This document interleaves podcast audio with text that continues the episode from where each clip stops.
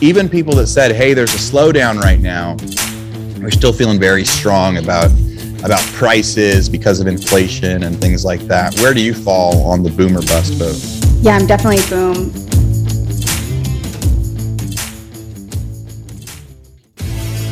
So the question is this How do most agents find the secrets to succeed in today's competitive real estate market, especially when the top agents are keeping those secrets to themselves?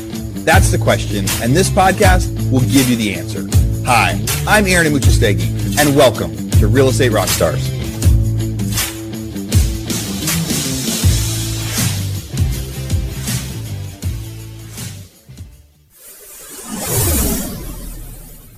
Recording in progress, Real Estate Rockstars. We are back. The hey, this is Aaron Amuchastegui. I am your host, and I get to talk to Kelly Skevel again today.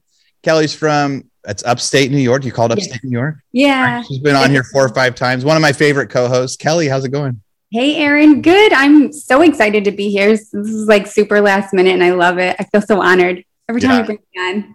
Me too. The it's always the funny thing is we should always start hitting record ahead of time. We've been talking for 20 minutes about real estate in the world and everything else. I'm like, people would have really loved to hear some of our yeah. some of our opinions, although sometimes we're afraid to share our opinions. So we'll just leave it at that. We'll share our real estate opinions yeah. for everybody. Nobody wants to hear my personal opinions anyway, maybe. well, I do, but you don't have to share them on here on the podcast. Yeah, we'll get to share about the real estate stuff. What is new with real estate up in New York? Let me think here. So I it's I feel like, you know, like what you're hearing across the whole country, it is cooling off a little bit. Mm-hmm. We're not seeing, you know, people aren't rushing and making we're not seeing like 10 12 multiple offers bidding wars like they were over the summer but um, i would say that it's even though it's cooling down it's still very busy what what are evictions and stuff like up there right now oh so i i should have probably read up on this a little bit more so the governor extended the eviction moratorium here in new york i can't remember to when but there was a part in there where initially the landlords were not allowed to, when they submitted that hardship form, landlords were initially not allowed to um, contest it at all. Like you had to take what they wrote down for face value and and trust it. And now, at least in there, there there's like a thing now where we can contest that the hardship form that they fill out. Yeah.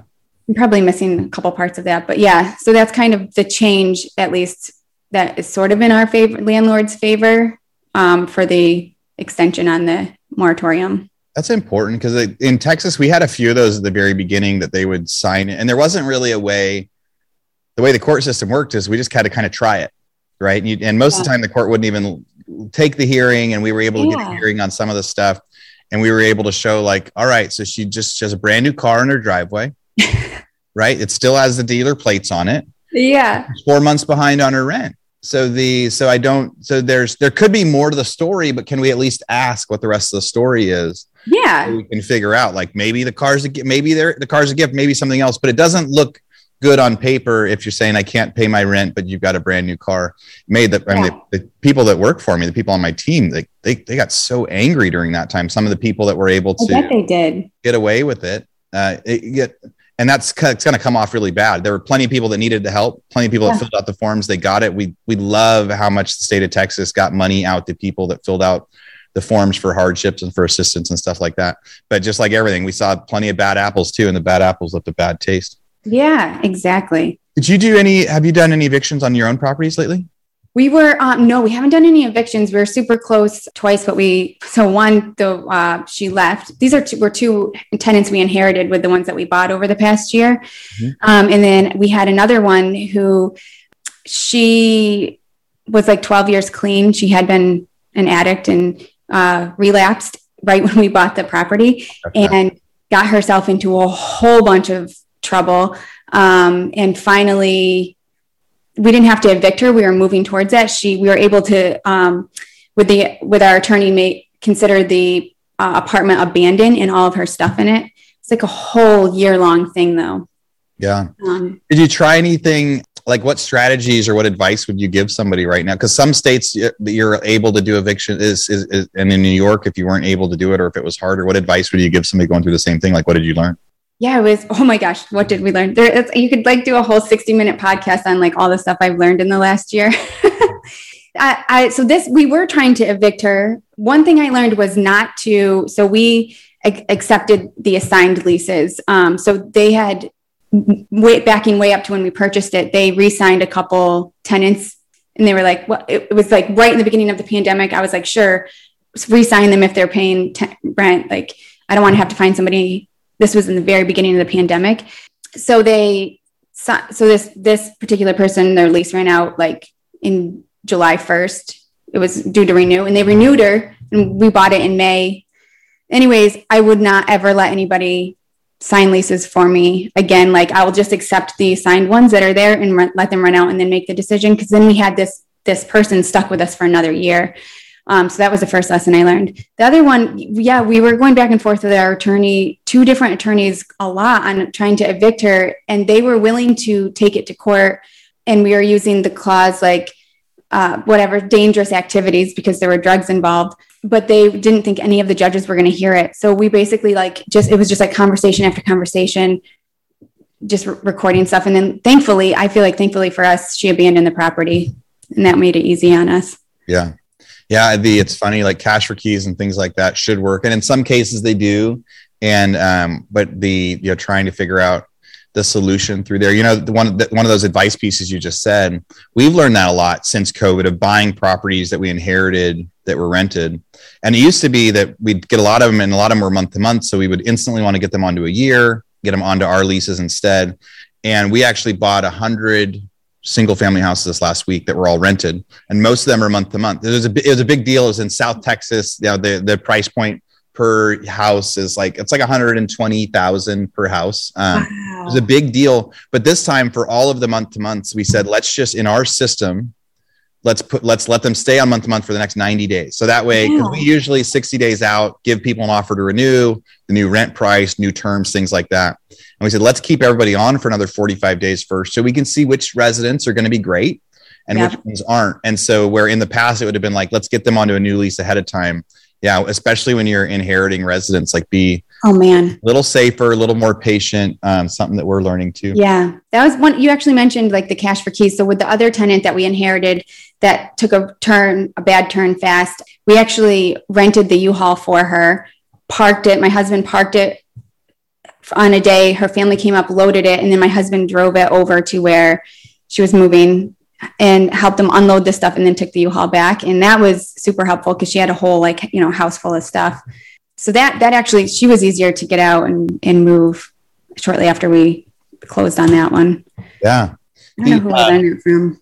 It's funny. I was asking about evictions. I got an email this morning from a uh, from the the rent the rental home councils group that we're a part of, um, and they said Senator Elizabeth Warren introduced a bill yesterday that would give the Department of Health and Human Services legal authority to enact a nationwide eviction moratorium again.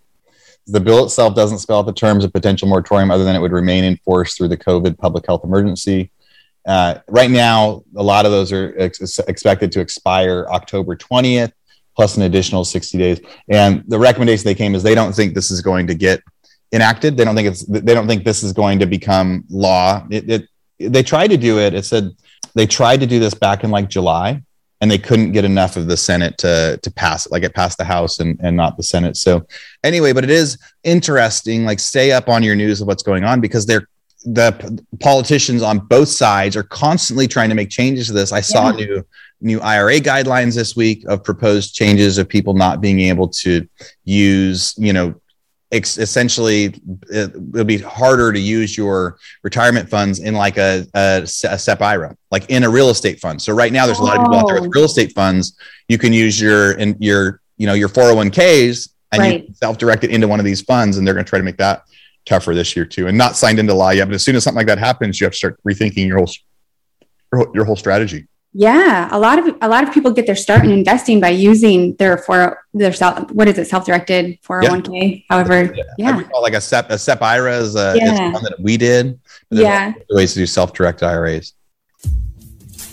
Real Estate Rockstars, this is Aaron Amuchastegui for a quick commercial break. So during 2020 and 2021, the real estate market completely changed. There's so much competition in the market, so many people trying to buy and sell houses but there's hardly any supply, hardly any product, hardly anyone willing to list their homes It's time for every agent out there to become a hybrid agent investor to be able to reach out directly to homeowners to try to get them to sell or list their house.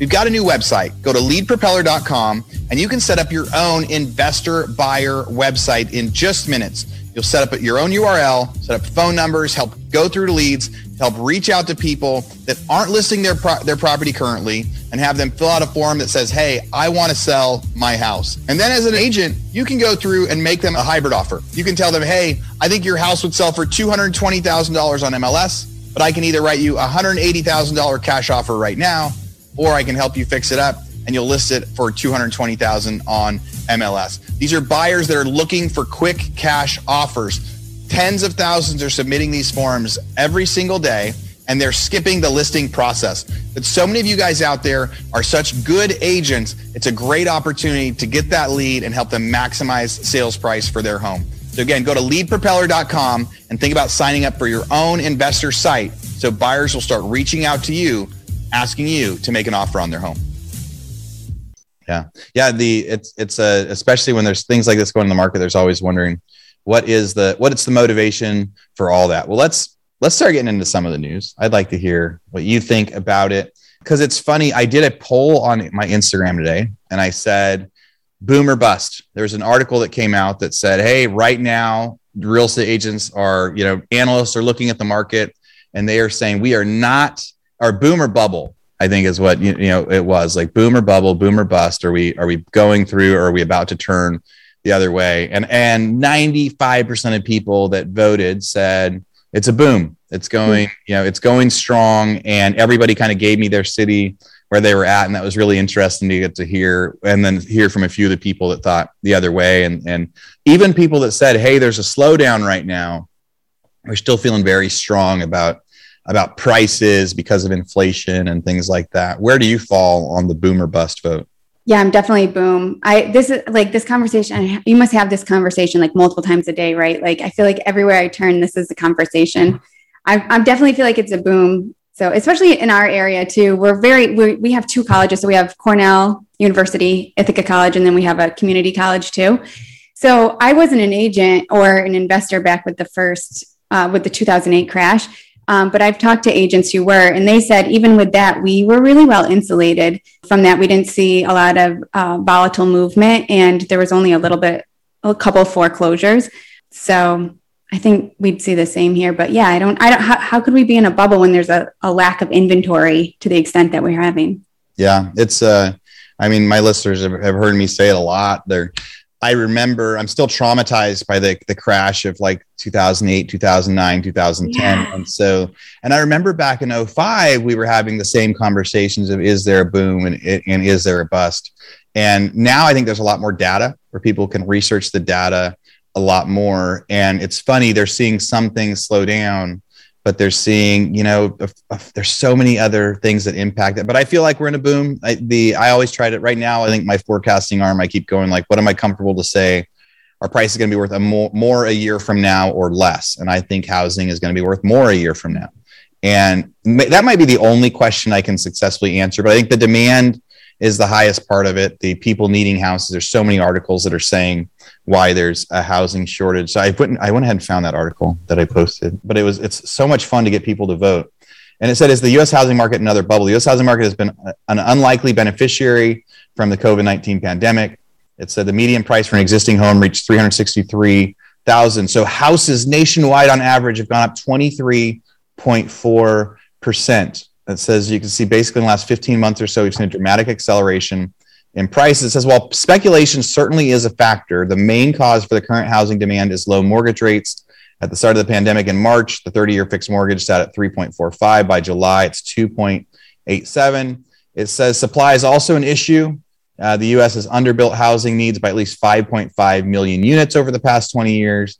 So it says so we've got a boost in demand because of low rates and and we've got a shrinkage of supply and that's pushing sales prices up so that's overall I mean, that's a very quick you know economics analysis but the the supply demand equation i did go to school during that session and uh, the supply and demand is something we think about all the time. So demand is up because people can afford more with low rates uh, supply is down and i don't see anything making a change so that people like everybody wants especially if people could vacation again, if the world was opened up fully, and it's getting better every day for the most, it's like we get three steps forward, one step back, three steps forward, one step back. I still feel like we're on our way, heading in the right direction for the most part. Probably depends on the state. You know, you guys. Can, yeah. But yeah, I think that once people can, if I, if I could go to Hawaii all the time, maybe I wouldn't need as cool of a house. But for when people are like, "Hey, we can't go travel as much. Let's spend money on a on a house instead." I think that's going to stay as a mindset for a while. Yeah, yeah, I agree. What are the biggest reasons? So, if you're talking to your clients, what's their biggest reason they're they're buying a house right now? Uh, interest rates are low. I have I've uh, so I started a real estate meetup here recently. We just had our first meetup, which was super successful, and um, I was looking to really target. I'm trying to target investors more because it's where my passion lies. And a lot of them are like, I could pay cash for this this property, but money's so cheap. I just want to like take out a mortgage and you know they're they're getting like non-owner occupied for one to four families here for like 2.8 percent like you know so. Dude, non-owner occupied 2.8 percent that's incredible. Yeah on a 30 year term like it's it's amazing. Inflation will definitely outpace 2.8 percent like the uh it is like um it does feel like a no-brainer. Gosh it, and, and for real estate agents just that knowledge should make your life so much easier. Uh, as always, if you guys are watching on YouTube, you'll see some of the articles as they pull up. And if you're listening, we do our best to tell you about it. The kind of in line with that. So yesterday, an article came out on Bloomberg. Prashant Gopal uh, was the was the guy that wrote it. Mortgage borrowers' credit scores reached a record in pandemic, and it has a a little chart here that says what percentage of applicants had credit scores above 700. A 700 credit score is a good credit score. Like that is a good, solid credit score. And if you look back to 2005, 40%, maybe 45% of people oh, had. Credit scores of 700 or more. We're talking about like boom bust, right? Right. And then in 2010, 2011, 2012, then like 80% of borrowers had high credit scores because at that time like the market was still going down housing prices were going down every month during 2010 2011 so they were being really critical. They said, we're only going to lend to people that have really high credit scores. 2015 and 2016 looks like le- lenders got a little bit more lenient. So only 70% of people had a credit score of 700 or more. But now we just hit a, it's, it's, this says they hit a record uh, during uh, 2020 and 2021. 83% of borrowers have a credit score of 700 or more. And so, or says in, in first quarter, 82% of borrowers had a FICO scores of 700 or more on a scale uh, to 850. Um, and I'm trying to see if there's any other. Got, I mean, I wonder what the average credit score is, but that's pretty um, interesting. Does that surprise you at all? No, no. I mean, it goes back to so in the beginning, like in the beginning of the pandemic, and I guess through the like the middle of, I guess what would be the middle right now. I was hearing from bankers that they weren't they they they were saying that they weren't like holding back on lending but that they they said they weren't tightening up like they weren't they weren't admitting to that but they were saying we're requiring a lot more proof of you know uh, funds and money and just like really being a lot more strict about like all the paperwork that you have to turn in yeah so i mean it, it doesn't really surprise me i think yeah, it's funny that they're being more strict. They're not really saying it, but then you look at the yeah. stats and you go, I mean, that's impressive to know. Like that helps me. That helps me keep confident like confidence of the market, like when you're voting for boom or bust or boom or bubble, right? You're like, if 82% of people buying and the 82% of the people that bought in the last 18 months have credit scores of 700 or more, that, that means something. I think that yeah. means something. I think that's special. And like 2005, when anybody could get a loan, the number was like 42, 43. So that's a good statistics point to look at to say there's a big difference going on right here. So the, yeah, we will, we will see how that goes, but it makes me more confident with the market for sure. Yeah, that's interesting. I like that. That's not a stat I've pointed to in the past, but I'm going to start using it. And I'm going to, I, I just told myself I'm to save that image so I can put it on social media later and see, see how many other, like I'm surprised by it when I see it, but it, I think the picture's worth a thousand. Yeah. On that one. Real Estate Rockstars, before this next commercial break, I just want to say thank you for listening to the podcast and thank you for listening to the commercials that we put in here. This is how we're able to push the podcast to you. This is how we can make sure that we publish so much content and keep providing value. So here we go from one of our sponsors, RentRedi. All right, guys, we got to be honest here. You've heard so many of the RentRedi ads over the past really nine to 12 months as they've been one of our flagship sponsors for so much of the stuff that we're doing. You know, RentRedi is a property management software, and we've told you about this truly working to elevate the entire renting experience for landlords and tenants. But this time, this isn't just a boring old podcast ad. I'm not sure how many episodes we're going to run this on, but it's not just to help you maintain screen tenants and run leases. This podcast ad is actually a secret. So this month, RentRedi is releasing a game changing feature that will help you save a whole lot of time and headache when it comes to crunching numbers on your rentals. I don't even know what it is yet. They wanted me to start doing this and said, so while I can't share it yet, make sure that you stay tuned to the Rockstars podcast for that surprise reveal because we'll have it on good authority that RentRedi will be letting our listeners know that once top secret feature is ready. So in the meantime, if you're looking to get started on RentRedi's powerhouse of a platform, I use it for a lot of my stuff.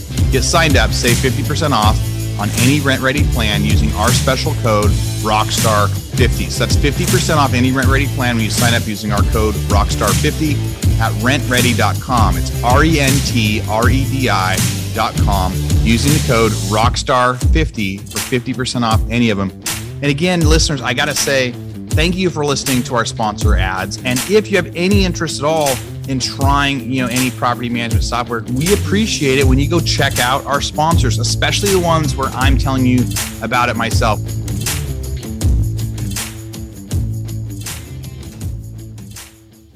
Here's a surprising one for me. So the so same author, day before, Prashant on Bloomberg says Lennar's outlook disappoints as supply crunch crimps builders. So we talk about the supply crunch. So Lennar Corp reported quarterly home deliveries that missed its own expectations. For the three months through August, Miami based company delivered 15,000 homes, 15,199 new homes, 600 below what it thought it was going to do. So they were going, it says this next quarter, they're planning to do 18,000 homes. So the reason they were slowed down, so part of why they didn't get to release as many as they wanted, builders are increasingly running into roadblocks, delays getting appliances, windows, construction materials that's like a supply chain issue. And we're seeing that. We had we ordered some windows for uh, an apartment complex. It took like three or four months for the windows to get there. Like if you forget to do something in the process there's no way. In the past you could have like gone driven to a home depot and gotten the appliances and now you can't always find the matching emergency. Despite missing our delivery guidance new home demand remains strong. Housing market remains strong in many areas. So that one said shares fell. I was thinking that maybe it was going to tell us that maybe the market's not as strong but it was really saying that they they weren't able to build and release stuff fast enough. Um, yeah.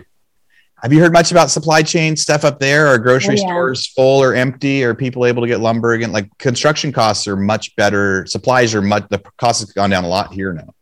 Yeah, I've heard the same thing, and I've also heard that same thing on like windows. And there was one other thing I because I just met with one of my contractors the other day, and he was saying windows were like 18 weeks out, some of them, and then there was something else. I don't think it was doors. There was something else that was like really delayed and it was pushing back, you know, all of their their builds. And luckily, it sounded like all of their clients were still being really understanding, you know. But yeah, I have two houses, new construction. I've been in escrow to buy them since January. I was supposed to first get them in June.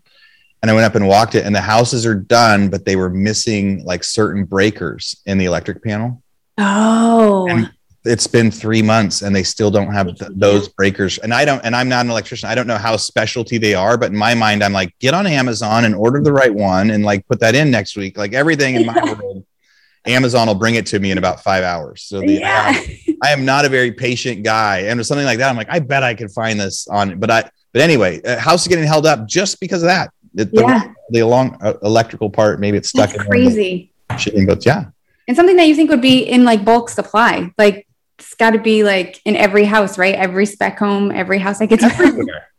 yeah, absolutely. Like the appliance thing, even the appliance thing is surprising to me. But one of it's obvious, you know, as we as we say, it's like broken record. Everywhere I go, you see we're hiring signs. Mm-hmm. See, and and you forget like when there's something. My wife and I were talking about this yesterday. There's a part of the grocery store. There's like nothing on the shelves in this one section one of the snacks that my kids likes. It's like a cracker cheese thing, something. And we're having this conversation. We're like, so is it because people are buying them because they're like, let's buy them up before the people run out? Is it because the supply chain issues, like they never got on the truck this month mm. to get out there? Is it because of the factory? Like there was nobody in the factory repackaging those goods because there's a whole section for them on the counter still. Or is it like, are they in the back room at the store, but the store doesn't have enough workers to come And put they them don't on have anyone to put on the shelf. any one of those things, like you have a shortage of employees in any one of those four things, like that could explain, like maybe it's not the end of the world. Maybe they're just somewhere and the person that's supposed to put it out on the truck, you know, called in sick that day. Yeah. Yeah. Weird. Maybe it's all of them have like, you know, there's a shortage of employees at all four of those pieces. And yeah. Dude, that's why Amazon is that's why Amazon wins the battle. Uh, totally non-related to real estate. So it says Amazon says workers and applicants fired or barred for marijuana screening are allowed to come back. So Amazon is now lobbying to try to legalize marijuana because it realized it lost too many of its workers and too many of its delivery drivers for people that were testing positive to smoking weed.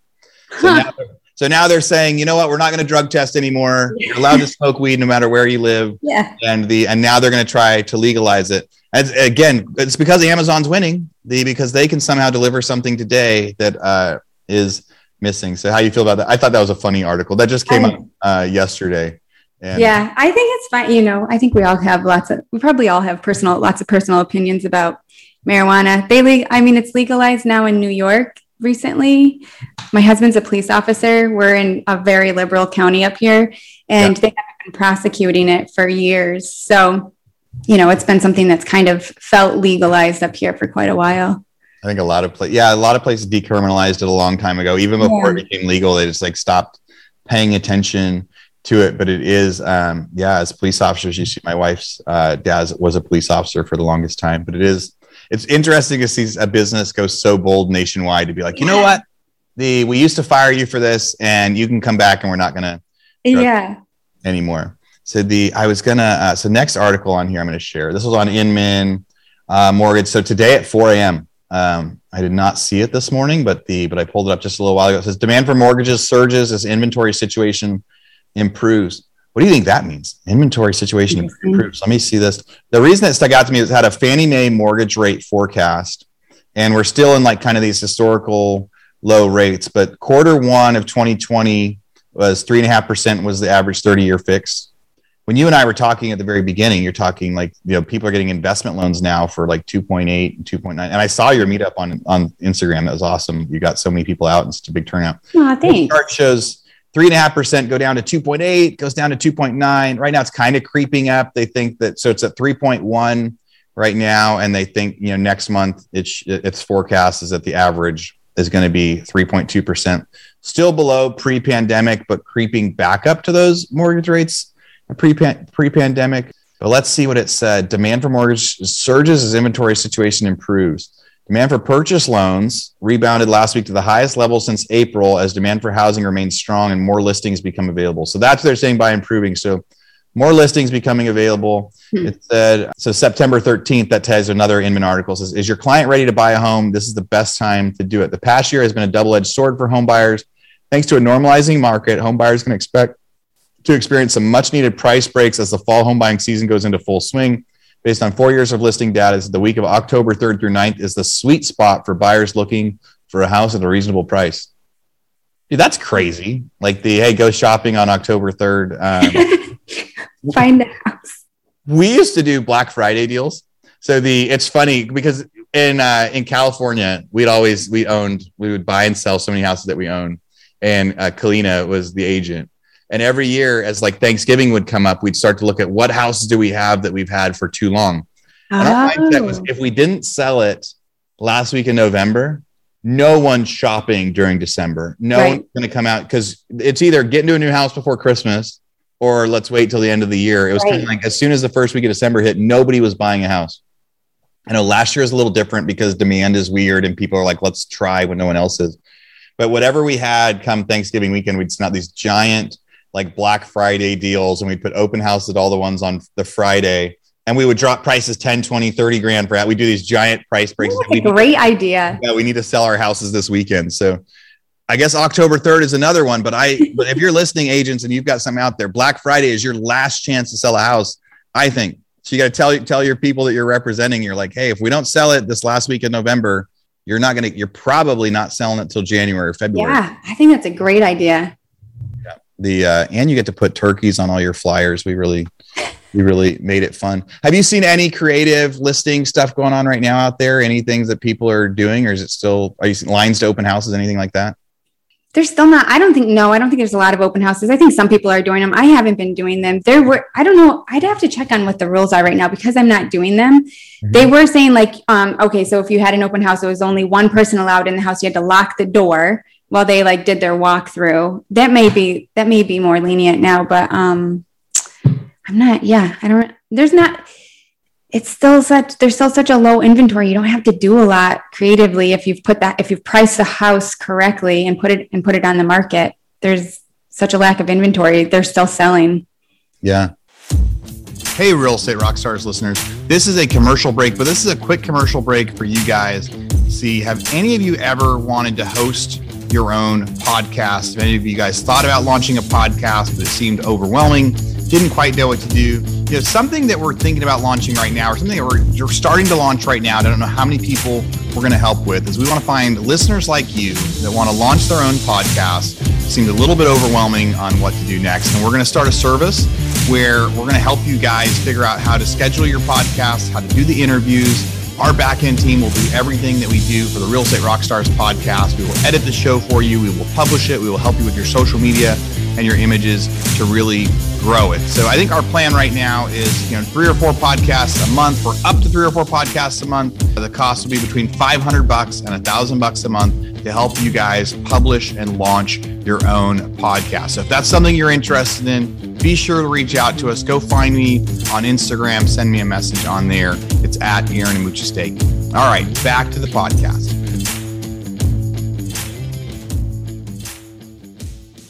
Have you heard much about the I'm probably only going to be able to skim this article and I got to dig deeper to find it.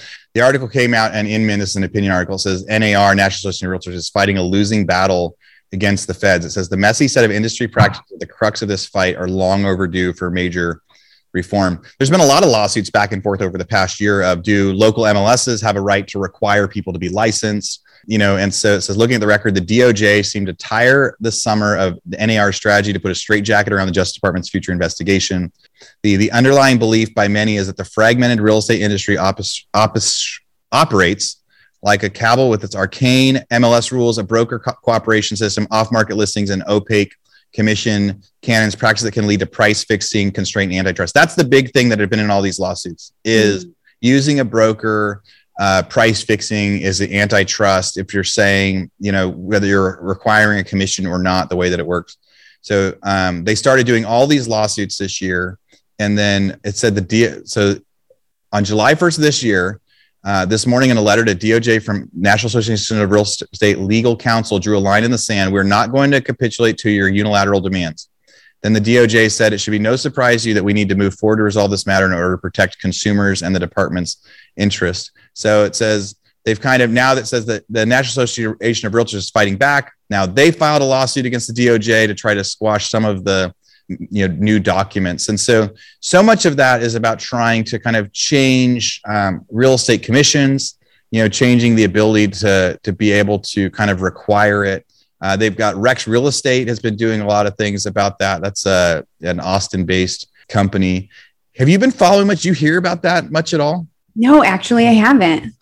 what do you do? You think that the when they say like commissions is price fixing, right? And and the, one of the one of the arguments that they've put in the the, the brief is that if you're going to do a five or six percent commission no matter what, then you are artificially inflating a price up, and or you're taking away that buyer's ability to maximize money. So one of the arguments is there are some places that say if you're not a licensed agent, you can't actually like make the offer for somebody. It makes it a lot harder for someone to represent themselves. And some of these arguments say if someone's going to represent themselves, they should get a 3% discount or something on the price. They shouldn't have to, you know, pay the commission or pay too much. And or if somebody represents themselves and the listing agent charges 6%, then it's unfair to the listing agent. Do you have an opinion about that at all? Wow, that's interesting. It's like it's it's tough to and i don't know how i feel about it i know that i've had times where deals sold themselves and the commission felt like it didn't need to be paid yeah i've also had many times where agents earned way more than their commission by yeah. you know and as all you guys, all my listeners are real estate agents. Of course, we would not do the business if it wasn't for commissions.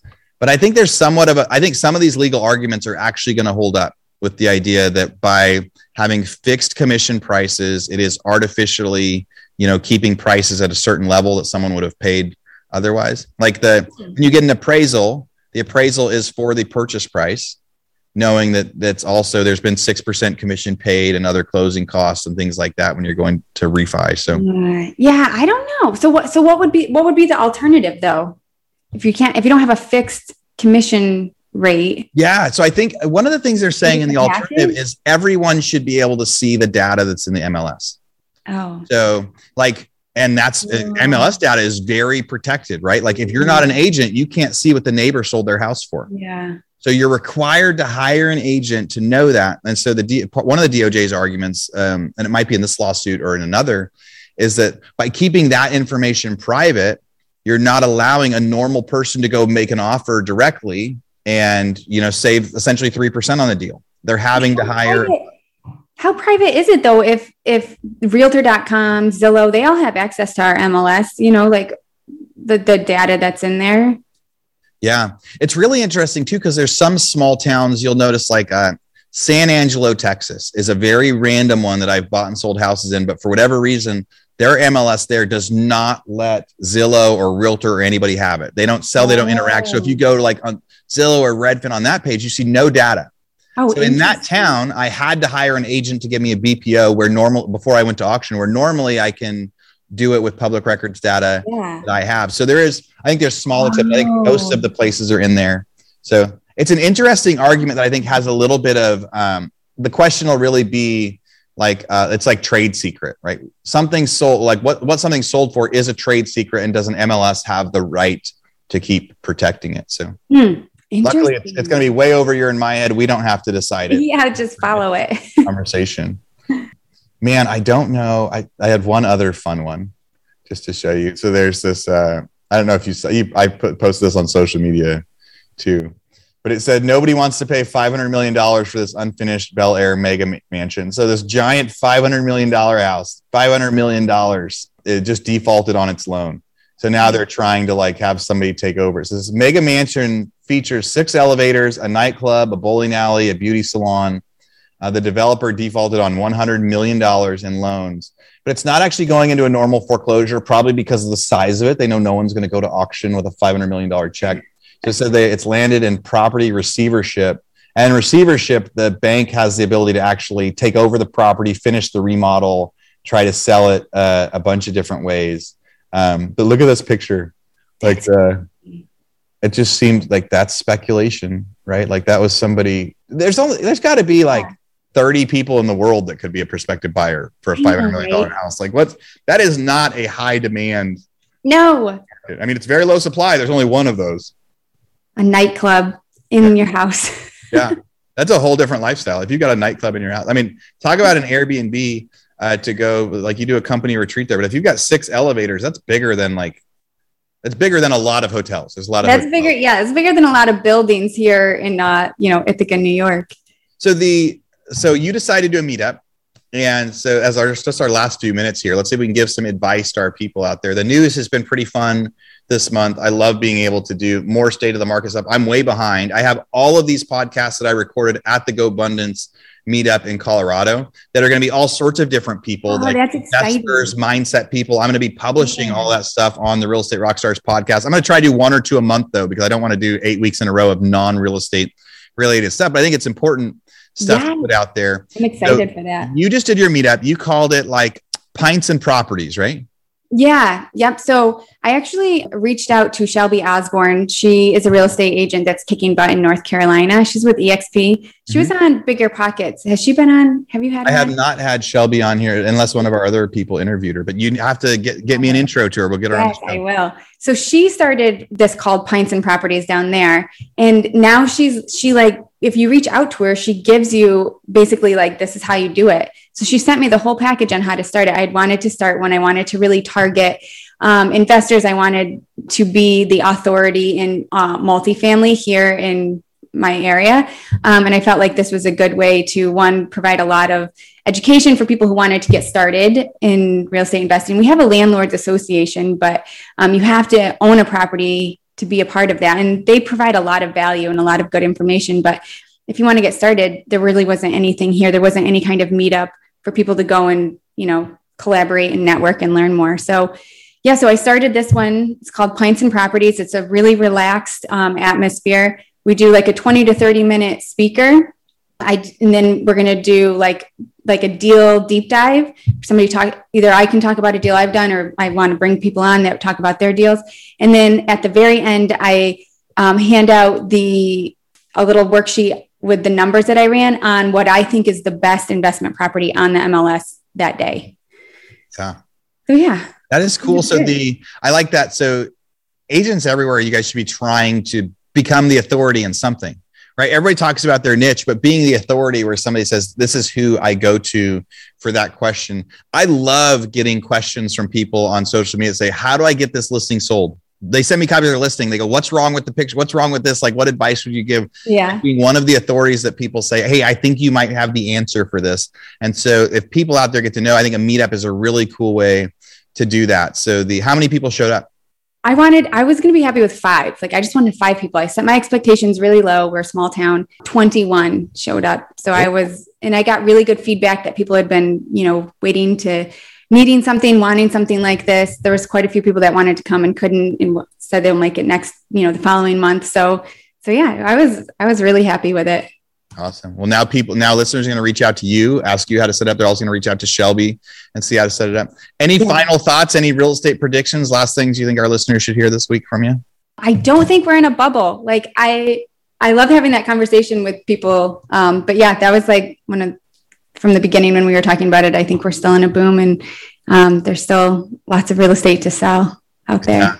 I think we are still in a boom. I think there's going to be I again there's signs of signs of slowdowns and changing stuff, but it's just you know, I think there was one article that said, let me see if I can just find the title of it and we'll talk about it next time. It uh it pretty much said like everybody's pissed. Like buyers are pissed because they yeah. Here it says um, um insiders Americans are pissed about the housing market. They haven't hated it this much in four decades. That's a funny headline. Only 29% of Americans say it's a good time to buy a home. I think that is what's causing the slowdown, but it's not actually changing demand. Like it's like yeah. it's like it's like, hey, we want to get we wish we had that uh that snack for my daughter at the store. It makes us frustrated that it's not there, but we're gonna go check again tomorrow. Like it's not yeah. our demand.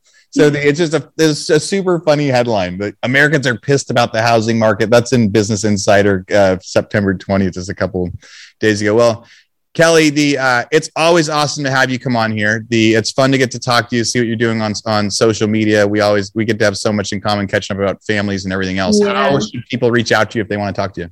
Um, they can find me on Instagram at Kelly Skevel, or they can email me to kellyskevel at gmail.com.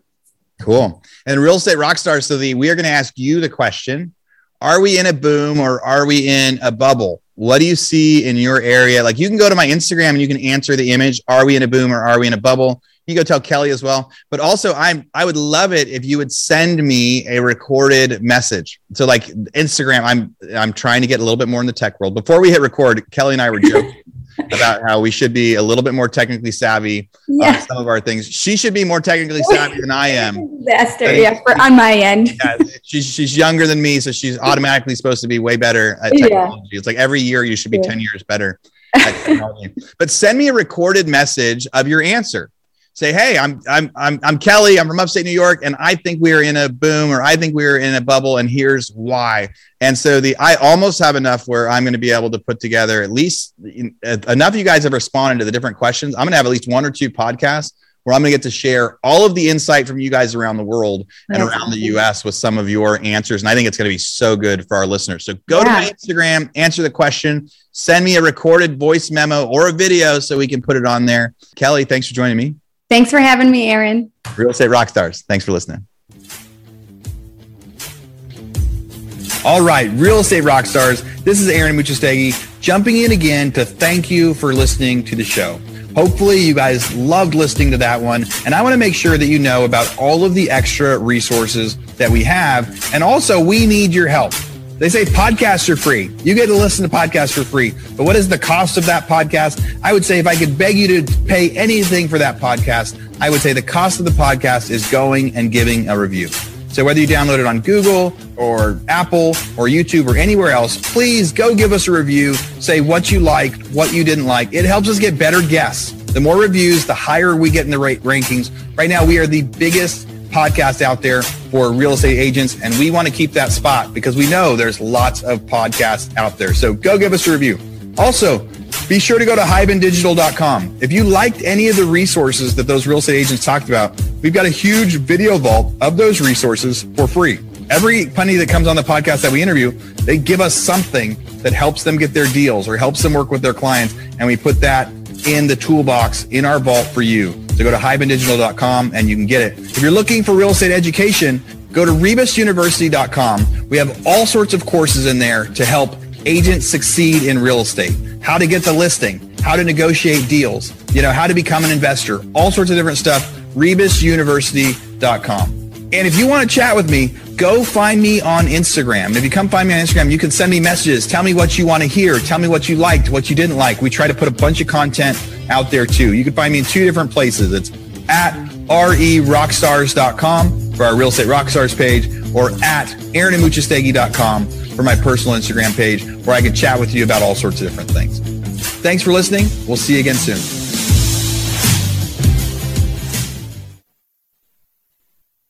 This podcast is a part of the C Suite Radio Network. For more top business podcasts, visit c-suiteradio.com.